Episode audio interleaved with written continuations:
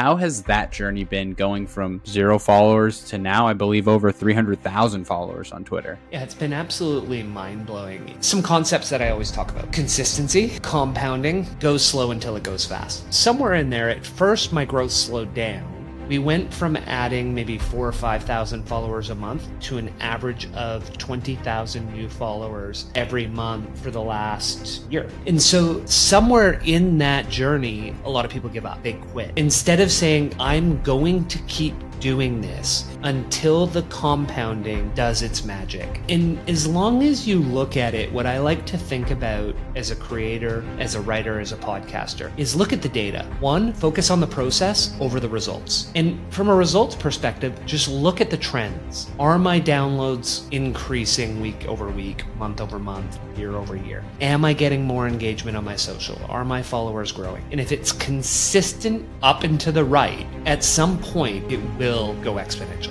Yeah, I love what you said there. It's not always about the results, it's the process that's extremely important. If you just become obsessed with the process to get to those results and not so much the results, you will see exponential success versus the people who see want these big results, don't get them and then just quit. If you have the obsession with the process, you won't give up. You will continue to refine this process and then you will start to see success.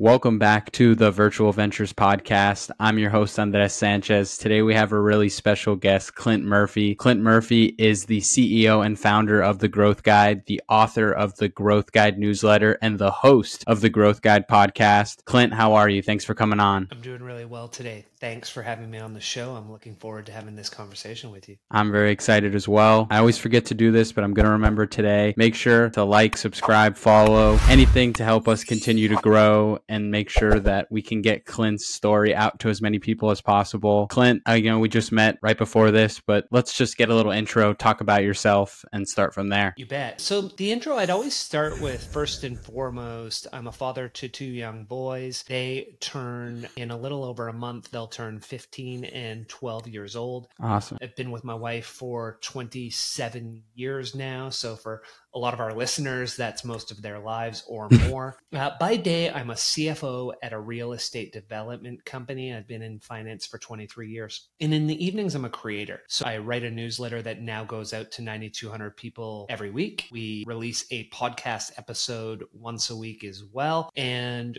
we are on social media, mainly Twitter, LinkedIn, and Instagram. We have 305,000 followers on Twitter as the biggest awesome. one, and then about 55 between LinkedIn and Instagram. And that all ties together into what I call our growth guide flywheel, which I'm sure we're going to get into today. Yeah, for sure. That's amazing. And maybe a great place to start is how do you have the time as a CFO during the day to do all this amazing stuff after? The interesting part, and I had this conversation with a few people, and you hear it a lot when you are on Money Twitter, is people talk about the fact that when you say yes to something, what are you saying no to? And for me, the yes is everything we just talked about. I read a book a week. I write every day. I post on social every day. And I know that the newsletter has to come out and the podcast has to come out. So those aren't negotiable. So they're all yeses. So then the other things become the no's going to events, going out for drinks, hanging out with friends. A lot of that becomes a quick no unless it's scheduled, it's intentional, and there's a purpose to it. There's a lot less pre COVID. There'd be a lot of, let's call it family gatherings yep. on a Saturday Saturday or Sunday, let's go just hang out for four hours or five hours with grandma and grandpa and just chill. And those are the things that while COVID was here, they weren't optional. And so post COVID, I've continued to operate as if they're not optional. And that has freed up so much time to focus on the things that matter to me. Awesome. That's amazing. And I think that is extremely important what you said there, just being extremely intentional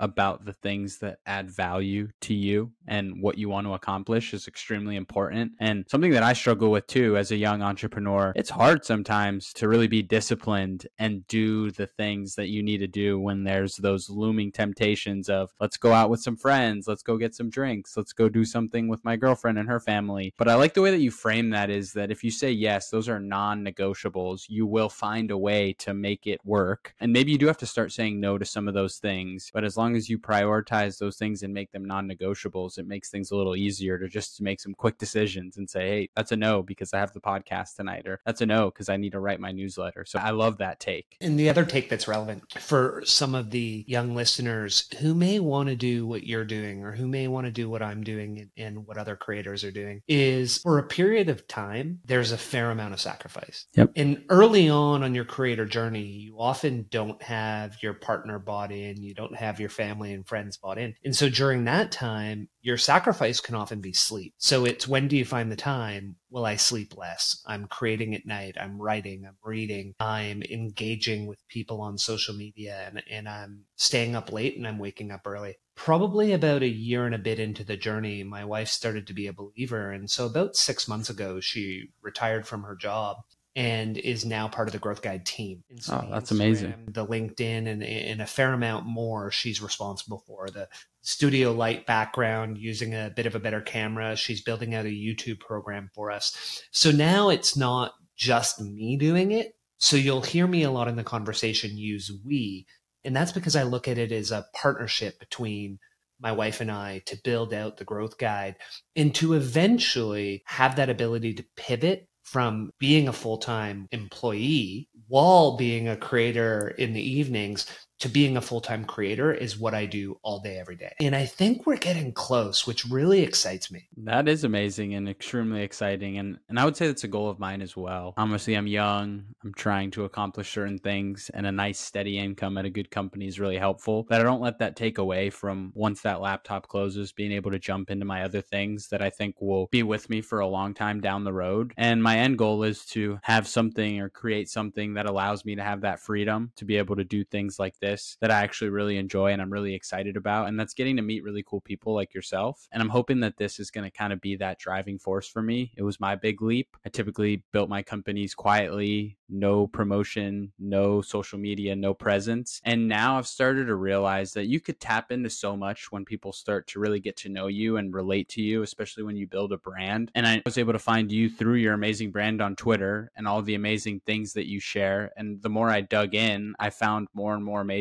things like that newsletter, like the podcast. How has building your personal brand been an asset to you during this journey? It's been exponential. And so let's talk about the flywheel and how it all works. So so this all started because, like you, I launched a podcast. At the time, it was the pursuit of learning, and that's that. After about a year and a half, became the growth guide, and I'll I'll explain that transition. And when you start a podcast, it's very hard to grow because you're putting out your episodes into the ether, and unless they really resonate with someone, they don't have that ability to go viral. Or unless you're already a bit of a celebrity off platform, off podcast to launch the podcast, you don't have that inertia. So how do you get it? And what I looked at it, and when we talk flywheel, this is a concept by Jim Collins for businesses. And it's the idea of those gears that they're really big and heavy and you're pushing to get them moving. But once they're going, they get the momentum and they're spinning and the velocity keeps going faster and faster and growing the business. And so the way I looked at it was if I could grow on social, I could reach out to bigger guests. If I could book bigger guests, I could write about it on social and they would just keep feeding each other up the ladder. So it was, I want to get to 20,000 followers on Twitter, and that'll allow me to get to this many downloads a month on the podcast. And then I can get to 50, and then I can get to this. In, in a simple example of that flywheel, when I'm just starting out on the podcast and I reach out to you and you're a best selling author, and I say, Hey, would you like to come out and be on my podcast? It'll go out to my mom, my dad, and my four or five friends. And what's your answer going to be as a best selling author? Probably no, unless I'm a really nice person. Yeah, exactly. And so I told you numbers we're not at yet, but the target numbers where I think, yes, this is becoming very substantial and real if we have 1 million followers on social, 100,000 subscribers on YouTube, 100,000 newsletter subscribers, and 100,000 downloads a month on a podcast, now I reach out to you as a best selling author. What's your likely response? It's a no brainer. I get to put myself in front of hundreds of thousands of people and promote what I'm putting out into the world. And so I think at that scale, there's very few people who are releasing a book who we shouldn't be able to get. And my goal is that you walk into an Indigo and you look in the self development, self help, space or personal finance. And there's a brand new book coming out that is New York Times bestseller. And any of them are on the show. That's the goal. Those are the conversations I want to be having. So I need to get to those numbers to book those conversations. So the the social media has been a massive driver of getting to that stage. That's awesome and a little bit different but almost the same concept is the reason why I started the podcast. I saw the value of short form content, putting yourself out there, letting people hear your perspective, your point of view on things. But I just really didn't have the time to sit there and make this content. But I thought if I can make a podcast, I can clip parts of all of these episodes and have these moments where I'm talking about the things that I would have liked to talk in the short form content. And now I'm kind of getting the best of both worlds. But you've put an even better kind of level on that where you're going down into the followers and just the continued growth. And I think that's the amazing part of social media. And it's funny, I have a podcast with two of my best friends called Three's a Crowd. And we were talking, we had an episode, and the episode was Our Major Consumer Big Box Brands Dead in 20 Years. And I said, maybe a little tin hatish, but I think it's possible with the continued explosion of creators like Mr. Beast, like the Kardashians, like people like to poke jokes and say that they're a YouTuber and things like that. They have the perfect audience at their disposal at the click of a button at any moment. And that is amazing. Like the ability to watch, and even Prime is a great example with Logan Paul. I'm looking around here in Miami and there's Prime in my Publixes, there's Prime in my supermarkets, in the vitamin shops. Like these creators are really building billion dollar businesses on the back of their social media following. So I think it's ever more crucial to at least have some type of social presence. I don't think any young person, so remember, dad of a, a soon to be 15 and 12 year old, a lot of parents that have 15 and 12 year olds will bemoan socials and not want their children anywhere near it. I've already said to my boys when it comes to summer jobs, you have two options. Sure, you can go work at McDonald's and, and flip some burgers. And, and I did that growing up. And hey, by the way, you won't be able to play on your basketball team because it's going to compete with the weekends and, and you might have to miss some training. And hey, when, when we go on a family vacation, you'll stay at home and pick up your shifts. Or you can come work for mom and me in our growth guide business. And you can pick a platform that you want to become an expert in, and we'll pay for you to take courses. We'll buy you the equipment. You'll be put in charge of that platform. You'll be given responsibilities and assignments and we'll teach you how to be a YouTuber. We'll, we'll help you learn how to do Instagram, how to grow on Twitter. So instead of looking at social media as, as an evil that I want my kids to avoid, I want them to learn the ins and outs of social media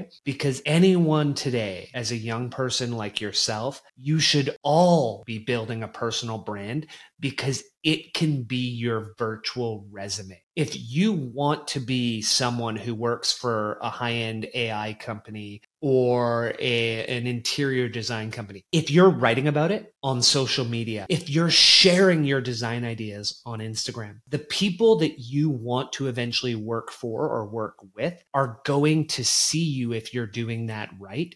And that's going to give you a path that a person who just goes to school and just does their intern and then hands in a resume, but they don't have that following, they don't have that inertia, you're going to get the opportunity first. I totally agree. And I think that's amazing. That's, I hope there's parents listening that take some advice from that because I also think not only showing that, showing them that sets them up for success. But social media can be extremely addicting. It can be something that you use incorrectly. But I think if you learn at a young age what it really is at the core, how businesses operate on it, you get a little bit of a better understanding and you get less caught up in a lot of the buzz and the nonstop scrolling. So I think it'll actually be beneficial to them when they get on social media as they get older. They know when, hey, I've been sitting here for two and a half hours, maybe I should get off, or they'll know why not to be stuck in that position. So I think that's really cool. And I actually was listening to a podcast, I forget the name, but a a professor at a college teaching a master's an MBA. She was one of the professors and she actually for her class, the first day of school, people showed up and she said, "Pick a social media. It can either be Twitter, TikTok or Instagram. You have the rest of the semester to go viral. You'll be graded on the performance of your platform." And I was like, "Man, like that's a pretty cool idea because I mean it's it's relevant at this point. When you start to look at the amount of money some people make on these platforms, I mean, these are legitimate businesses at this point. This is not just a game or something fun. So professors like that kind of leaning in, I think, are super cool. Yeah, I read an article on this one last month, and the prof was an actual marketing executive, and he was so he was coming to this school and teaching this class, and he said, you know, we want to see if you can take the techniques and go viral, and if so, if someone gets to a million views on a video, then we won't have a final exam. And one of the young women in the class, while he was doing it, she took out her phone and she filmed what he was saying. Mm. And so mm. immediately she went to TikTok, did some cuts, and said, Help me not have to take my final exam. Let's get to a million. And she did it within a week. That so is amazing. She just had that, like, think of everyone who was in that room. All the students are listening. They're like, What the heck is happening? She has the presence of mind to pull out her phone, film them talking about it. She zoomed over to the chalkboard, you know, no final exam. If we hit this number, probably wasn't a chalkboard nowadays, but that might say my age. And then she puts some, you know, good music to it, gets the clip going and doesn't have to take a final exam. Absolutely amazing example of, of someone as a professor saying, Hey, let's take it out of theory and let's bring this to real life. But also as a, a genius young woman to be able to take that real time and within a week act on it. That was phenomenal to me. Yeah, no, that that is super cool. And I didn't know that that was another kind of iteration of probably the story that I heard. And that's that's amazing and, and really cool that she was able to accomplish that and just smart on her part, just flat out smart. The free content was right right in front of her. Let's talk about your content. I know you have a lot of following on socials, but Twitter is where I found you, and Twitter is where you seem to excel with your biggest following. How has that journey been going from zero followers to now, I believe, over 300,000 followers on Twitter? Yeah, it's been absolutely mind blowing.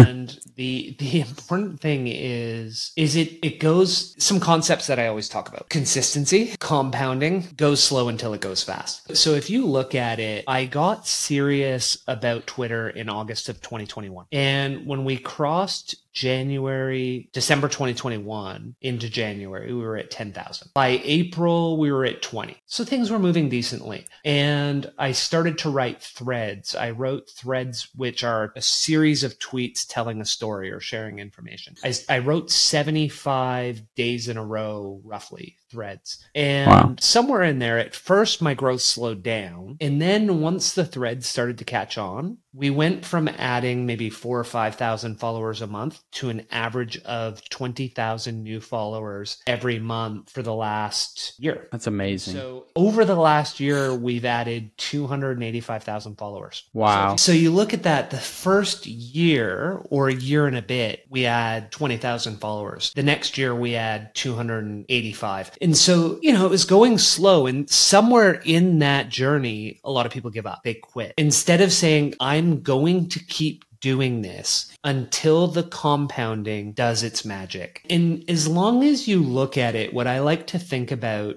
as a creator, as a writer, as a podcaster is look at the data. One, focus on the process over the results. So always yep. focus on the process. And from a results perspective, just look at the trends. Are my downloads increasing week over week, month over month, year over year? Am I getting more engagement on my social? Are my followers growing? And what am what is that path and what is that progression? And if it's consistent up and to the right, at some point it will go exponential. Yeah, I love what you said there it's not always about the results it's the process that's extremely important. I had my best friend on the last episode nick fusco the founder of el mago cigars and he just built this cigar company in his early 20s from the ground up. And i asked him i said hey we've done a lot of business together. I get to talk to you all the time. What's some advice you could give some younger people starting their businesses for the first time? And he's like a ton of people get so locked in to what the results need to be. I need to have these certain accomplishments. I need to look this certain way. But if you just become obsessed with the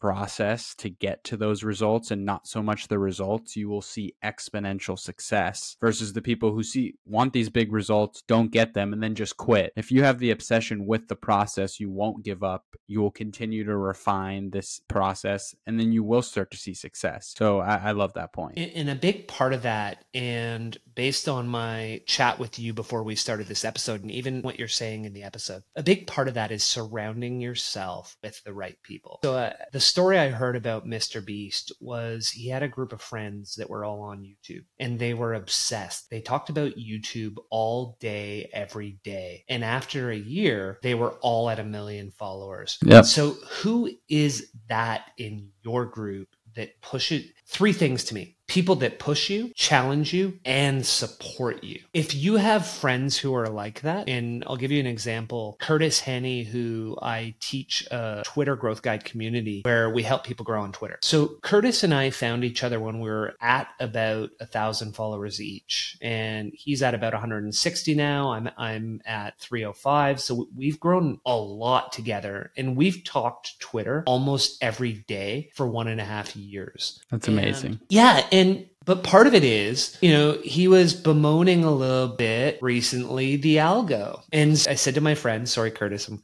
calling you out on this one. I, I, said, Hey, Curtis, like it's what we tell our students. It's not the algo, it's you. So what are you doing that isn't good enough? You're phoning it in. You're not putting enough into your writing. You're not putting enough into your hooks and really challenged him. And within a couple days, he went viral again. That's awesome. He thought of a hook. He sent it to me and another buddy, Steve Adcock, who who's one of the other founders and, and teachers in our cohort community. And he said, What do you guys think of this hook? We beat it up a little and helped him make it the best it could be. And he went viral a day later. And so there's two ways I could have done that. I could have been nice to my friend and let it go and let him keep putting content out that wasn't as good as it otherwise should be. Or I could be a true friend, a friend who says, I'm going to push, challenge, and support you. And right now, you need a push. You don't need me to support you and say, yeah, you're right. It's the algo. You need me to challenge you and push you to be the best you can and say, hey, the writing's not good enough, needs to be better. Here's some ideas you need to think about. And the best part about someone who, when you have that friendship, is they know that that's what you're doing and they rise to the challenge. Because the only other time where it was like that for him, he came to me with a thread and it was all right, but it did pretty bad. And he said, Hey, why didn't this do well? And I said, It's too dense too many words. People aren't going to want to read it. Like you need it to be shorter, tighter, and simpler. Like it just wasn't good. And I wasn't saying it to be mean. I was saying like you've asked me why it didn't work. Like that's legitimately why it didn't work. The next day he released a book thread that is now like the template that almost anyone who writes a book thread on Twitter uses. That's they amazing. books, they use it for quotes, they use it for movies. And he created that the next day. That's so amazing. like he's a guy who rises to the challenge. And so to be the friend, to have that circle, like you're starting to build, it sounds like, and then to be able to push each other and support each other and challenge each other, where you'll go in this world is exponentially awesome. I think you're so spot on with that, and it's cool. I actually Curtis is coming on the show on Tuesday, so I'm oh, really okay. yeah. Curtis is coming on Tuesday, working on Steve as well. We were messaging back and forward yesterday, so really cool. And this is one of my favorite quotes, and I think it fits perfectly here. You're the average of the five people you spend the most time with, and that's why I myself am extremely intentional. And some people may think I'm crazy. I don't love going out a ton. I don't love spending time with a bunch of new people. That's not to say that I don't like to network and meet new people, but when I spend intimate quality small group time. I love to be with a certain group of people. Everybody in that group brings different values. It's constantly, like you said, pushing each other to get better. And I think that's super valuable and why a lot of people around me, all around my age, have started companies, been really successful. I think it's because we've all pushed each other really hard to just be a little bit different, to kind of prioritize these certain things that maybe aren't the cool things to be doing at our age. So I love that from you. I would love to talk a little bit about about the growth guide, everything you're building with that, how that journey's been. So if we take a step back, the so I started in April 2021 with the podcast, and, and the goal was, and I, I was clear with work that I would work a certain length of time and that I would retire early. And I always knew at that point what I wanted to do. I created this vision at the start of 2020, right before COVID, actually. And so I went on a silent retreat January 2020, and I got back and I created a roadmap for myself. And it said the purpose or the mission in life was to help as many people as possible grow personally, professionally, and financially, and to do it with absolute freedom where I want, when I want, how I want, what I want, if I even want, right? So full freedom, full yep. life freedom. And the idea was that I would write, podcast, public speak, coach and consult, private equity, and real estate investing. Those were the five avenues. Awesome. Two of them have two, but we'll ignore that. So five avenues. And for each of those avenues, I created a roadmap. What do I want? For example, one of the ones was be a top coach in Canada. Another one was you know, a top 10 podcast. When I looked down at what it took to do them, it was what do I want? What are the things I need to achieve in order to do that? What are the education requirements I need to get to in order to do that? One of the things for all of them was build a brand. And so I said, I started to notice that. And then COVID hit. And fast forward about 10 months, lockdown, kids' activities canceled. We had a lot of kids' activities, so that was chewing up a lot of time. I was coaching some things. Family, not allowed to visit here where I live. Where you live, that that would have been short lived and everyone would have been allowed allowed to go about their their lives again shortly thereafter. But here you were on lockdown. Yeah. And so what that looked like is as a person who likes to have a lot on the go all of a sudden there was just an insane amount of time. Why am i going to wait until i get to retirement before i start all these things? Why don't i just start building the brand now and have some fun. Got time. So I launched the podcast and then I got onto Twitter. And, and the idea is helping people grow personally, professionally, and financially is still the goal. But the way I phrase it now with the growth guide is I want to help people live better, achieve more, and be financially free. So I can do that through having the right guests on the podcast, writing articles about those three things in the newsletter and writing about them on Twitter and sharing them on other forms of social media, including YouTube, where we're going to go. And, and what does that look like? it, it means at some point, once it's financially viable, I pivot away from working full time to focusing on those things. And that's the five things. So already I'm writing. Eventually it will be books. Some of the newsletter articles will form parts of those books. When it comes to podcasts, that's already there. Eventually that'll be a revenue stream. The newsletter wasn't in the list of five. Maybe we'll put that in writing.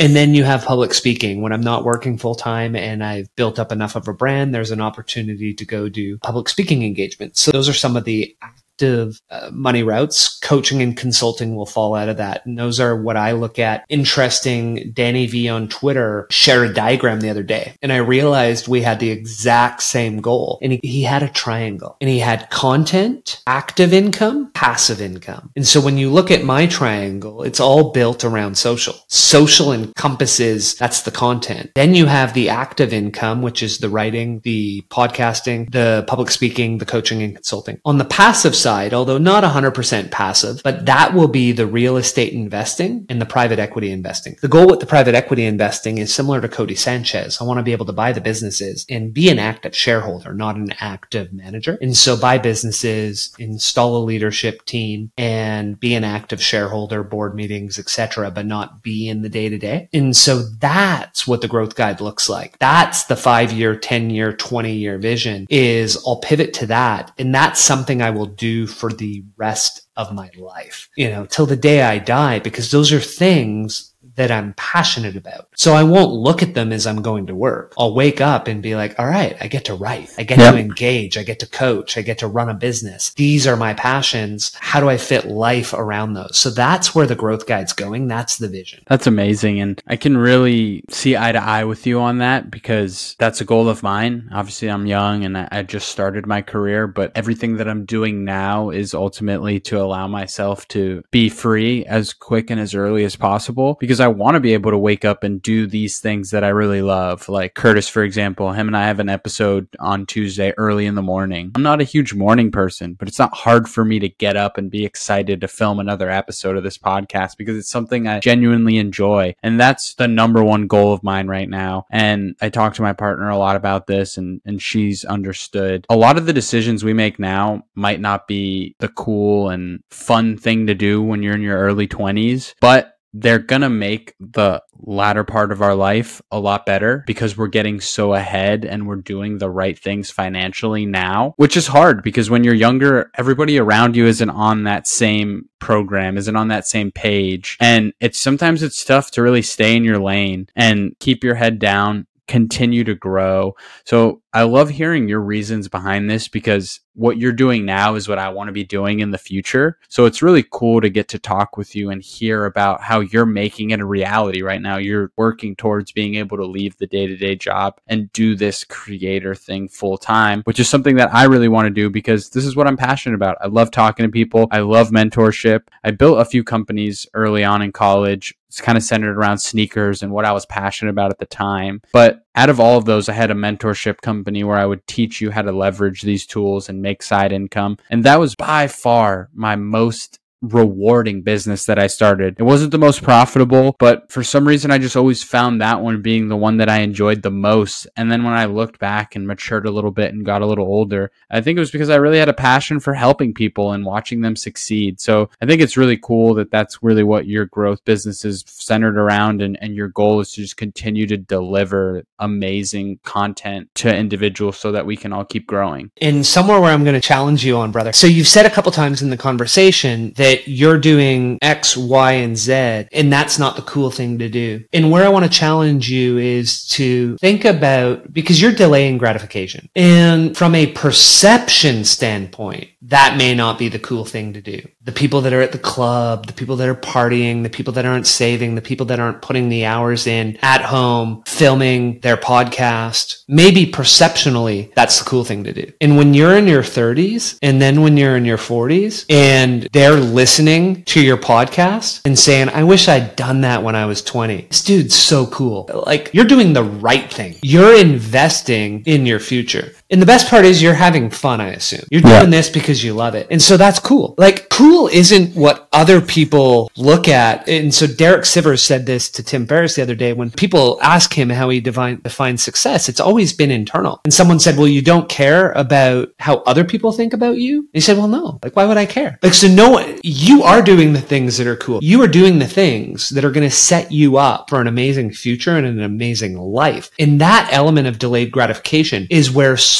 many people fail on their journey. They're not willing to give up today for a future version of themselves because they're so focused on the loss of today and the not being cool, if you will, today versus, holy shit, what am I going to be tomorrow? And that is one of the number one thing we want to get across to young people. Like I say to my two sons, life is simple. And I write about this on Twitter, but I've been telling them this since they were eight or nine years old. Know what you want, understand what it takes, do the work day in and day out. And I'll use my oldest son as an example. Potentially, you might say when you looked at him at 9, 10, 11, not the most athletically gifted kid relative to some of the other kids that you you would see. And you may still say that. But if you look at him relative to his peers from where he was then to where he is now, it's exponentially different. In every sport, he's moved up the ladder. And how does he do that? That kid outworks almost anyone I know. Like 10, 15 hours of deep, deliberate practice a week. He'll do 10 to 12 hours at school for football or basketball. And then he'll do another six hours of basketball with his academy team. And then he has three hours with a personal trainer. And so wow. what I'm seeing happen with his body is insane. And he knows, I keep reinforcing with him, you, ne- you might not be getting minutes on the basketball team today. You're on the team. You get minutes during the regular season. You're on the bench in the playoffs. That's okay. We're not playing for today. We're playing for varsity. Yep. You're not playing to be the best in grade 9. You're playing to be a shit kicker in grade 12 because grade grade 11 and 12 are going to determine whether you get a college scholarship for basketball or football. And so we have 3 years to put in the hours and outwork everyone else so that when you get to grade 11 and 12, you're a physical beast. And I'm seeing it happen in front of my eyes and he's seeing it. And so he's always listened and he's always just focused on the process. But dude's starting to see results. you know, like at the gym this morning with his trainer, they were doing, uh, his trainer was getting him to do uh, sled pushes. And his trainer put this on his own Instagram. It was like a 450 pound sled. The trainer was like, I can't do this, showed himself trying it. And then he's like, my 14 year old student can. And That's he showed- amazing. he showed our son like pushing the sled. And I'm like, if you're pushing a 450 pound sled across the gym at 14, like what you're going to be doing when you're 18 and you're in grade 12, it's going to be friggin' sk- like, I don't want to be the quarterback when you're rushing me. You know what I'm saying? So it, it's those deliberate reps. It's the delaying the gratification and it's focusing far enough into the future and breaking it back to today. That's what's going to set you up for success. So to me, as an outsider, you are the cool one. Thank you. That, that that's a, that's awesome, and and I, I appreciate that, and I love the perspective of your son. I was an athlete my whole life, played college sports, played high school sports, and all of the messaging that you're sending from the top down right now is amazing, and what my dad did for me. So your son is extremely lucky because that's that's a great that's where it really starts coming from you, and I love just the thought process right there. Like this is a minor part of this whole episode,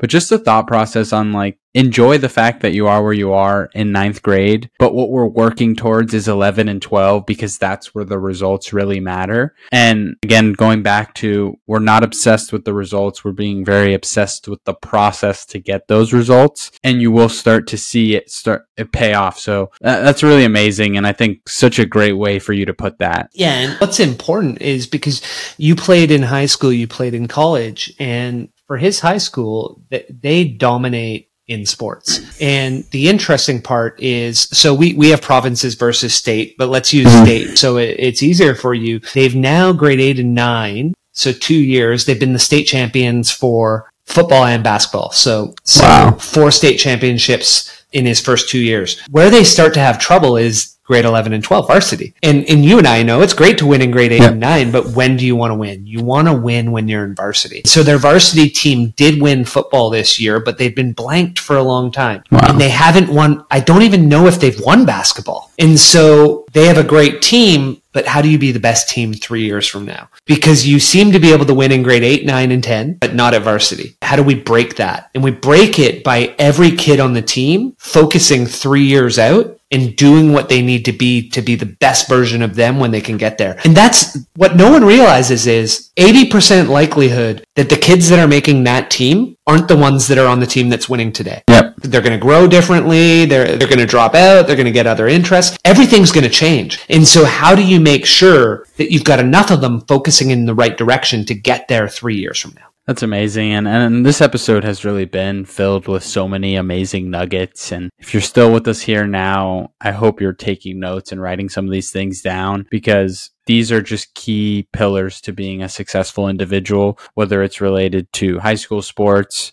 your early 20s, 30s, 40s, like all of this stuff is extremely applicable. Something I love to do at the end of every episode is take back kind of everything that we've done and ask a super simple question. The answer can be as complex as you want it or as simple as you want it. But I love to ask my guests, what are you excited about in the near future? The excitement for me is going to see all of these things come together. And so you and I were talking off air. I believe that where it's going to happen is when we do start on YouTube. And I think that for a few reasons. I've been talking with a lot of other creators and on some of the podcasts I've been on. And one of the biggest challenges that I see right now is a lack of genuineness, a lack of substance behind the platform. And so, what I mean by that is so many of the people we see on Twitter, on Instagram, even LinkedIn, where it's primarily written, they're hiring ghostwriters. Yep. They're not writing the content. They may not be living the content. And where that starts to get dispelled, where it starts to be shown is when someone like you brings them onto the podcast and you ask them questions that they would be writing about on Twitter. And you start to see that the substance is not behind the person. And so I think that people will start to demand that the creators who are out there show the person behind the curtain. Be on Instagram, be on Twitter, be on YouTube, be in social audio media rooms. Because I think you're getting a flavor and your listeners will that the way I respond off the cuff to the questions you ask, and you could throw anything at me they can in a social audio media room, and I'll give very similar responses to everything that I write on the platform. And so it gives you visibility into the fact that I write my content.